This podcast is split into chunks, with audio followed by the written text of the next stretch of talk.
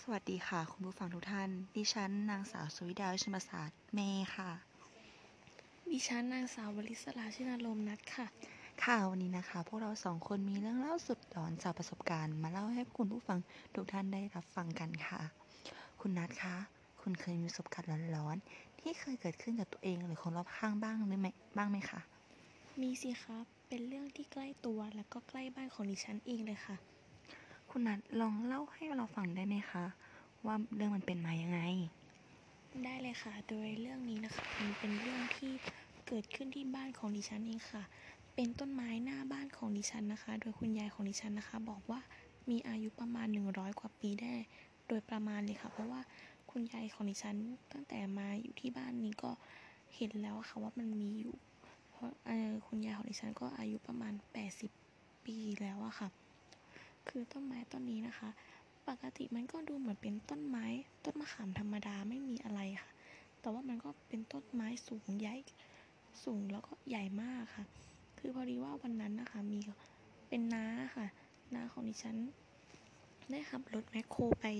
บริเวณนั้น แล้วก็ไปขุดดินบริเวณรอบๆ ต้นมะขามต้นนี้อะค่ะ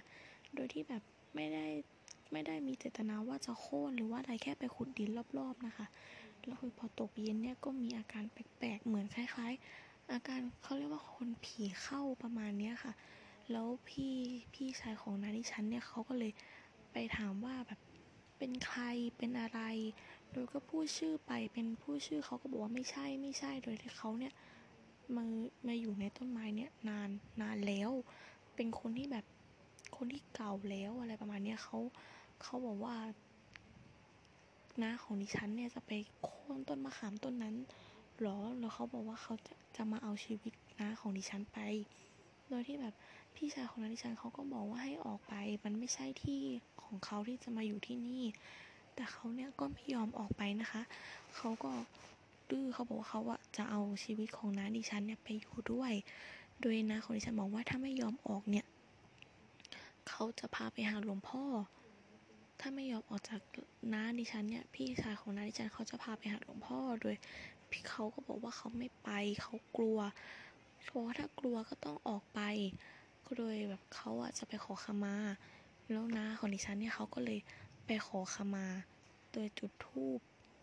จำไม่ได้แล้วนะคะว่าประมาณ 9 ดอกหรือว่า 16 ดอก แต่พอไปขอขมาเสร็จแล้วนะคะ กลับมาก็คือ เออเขาก็ได้ออกจากน้าของดิฉันไปแล้วอะค่ะ แต่เขาบอกแต่เขาบอกว่าต้นไม้ต้นนี้ห้ามโค่น ถ้าเกิดใครโค่นเนี่ยเขาจะเอาคนนั้นเนี่ยไปอยู่ด้วย เพราะว่าในต้นไม้ต้นนี้มีคนมีผีแบบมีวิญญาณอยู่หลายอยู่หลายต้นอะไรเงี้ยค่ะ แต่นี่ก็แบบเป็นความเชื่อในส่วนบุคคลนะคะ เพราะว่าต้นไม้ต้นนี้ปัจจุบันก็ยังอยู่หน้าบ้านของดิฉันอยู่ค่ะ ไม่ได้มีใครไปยุ่งวุ่นวายอะไรค่ะ ค่ะ หลังจากที่ได้ฟังคุณนัทเล่าจบแล้วนะคะ ก็ถือเป็นเรื่องที่น่ากลัวอยู่เหมือนกันนะคะ แต่อย่างที่โบราณได้กล่าวไว้ค่ะว่าไม่เชื่ออย่าลบหลู่และไม่เห็นไม่เชื่อว่าไม่มีค่ะจะว่าไปนะคะ ดิฉันก็มีเรื่องเล่ามาให้ผู้ฟังทุกท่านนะคะ ได้ฟังเหมือนกันนะคะ แต่เป็นเรื่องที่ใกล้ตัวดิฉันสุดๆไปเลยค่ะ ยังไงล่ะคะที่ว่าใกล้ตัวสุดๆอะค่ะ เป็นญาติของดิฉันที่เสียไปแล้วนะคะ ยังไงล่ะคะลองเล่าให้พวกเราฟังหน่อยได้ไหมคะบอกก่อนนะคะว่าที่บ้านของดิฉันเนี่ยเป็นบ้านที่อยู่กันหลายครอบครัวนะคะ ญาติคนนี้นะคะ ญาติชื่อว่าพี่ตั้มนะคะ ขออนุญาตเอ่ยชื่อพี่เขานะคะ พี่ตั้มนะคะเป็นคนที่น่ารักนะคะ นิสัยดีกตัญญูนะคะ ความจริงแล้วนะคะ พี่ตั้มมีศักดิ์เป็นน้าของดิฉันนะคะ แต่ว่านั่นแหละค่ะ วันนั้นนะคะฝนตกหนักมากค่ะ วันนั้นเป็นวันที่พวกเราที่บ้านนะคะ ได้ไปทำบุญกันที่งานวัดค่ะ ส่วนพี่ตั้มนะคะ ได้มีการทำงานโอทีเกิดขึ้นค่ะ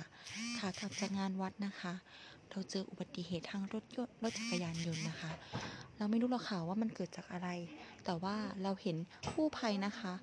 ดำน้ำค่ะ ดำน้ำคูข้างถนนนะคะ เพื่อหาอะไรสักอย่าง เราก็ปล่อยทิ้งค่ะแล้วก็กลับมาที่บ้านนะคะ โดยเราไม่ทราบเลยค่ะว่าค่ะคนที่เกิดประสบอุบัติเหตุตรงนั้นก็คือพี่ตั้มนั่นเองค่ะ พี่ตั้มเกิดประสบอุบัติเหตุจนคอขาดนะคะ ซึ่ง เรานะคะ หลังจากนั้นทุกคนก็ได้เสียใจมากนะคะ หลังจากพี่ตั้มนะคะเสียได้สามวันนะคะ โบราณเชื่อว่าถ้าหากคนที่ตายโหงนะคะ เสียได้สามวันจะกลับมาหาพ่อแม่พี่น้องที่บ้านนะคะ วันนั้นเวลาประมาณตีสามดิฉันนะคะได้ยินเสียง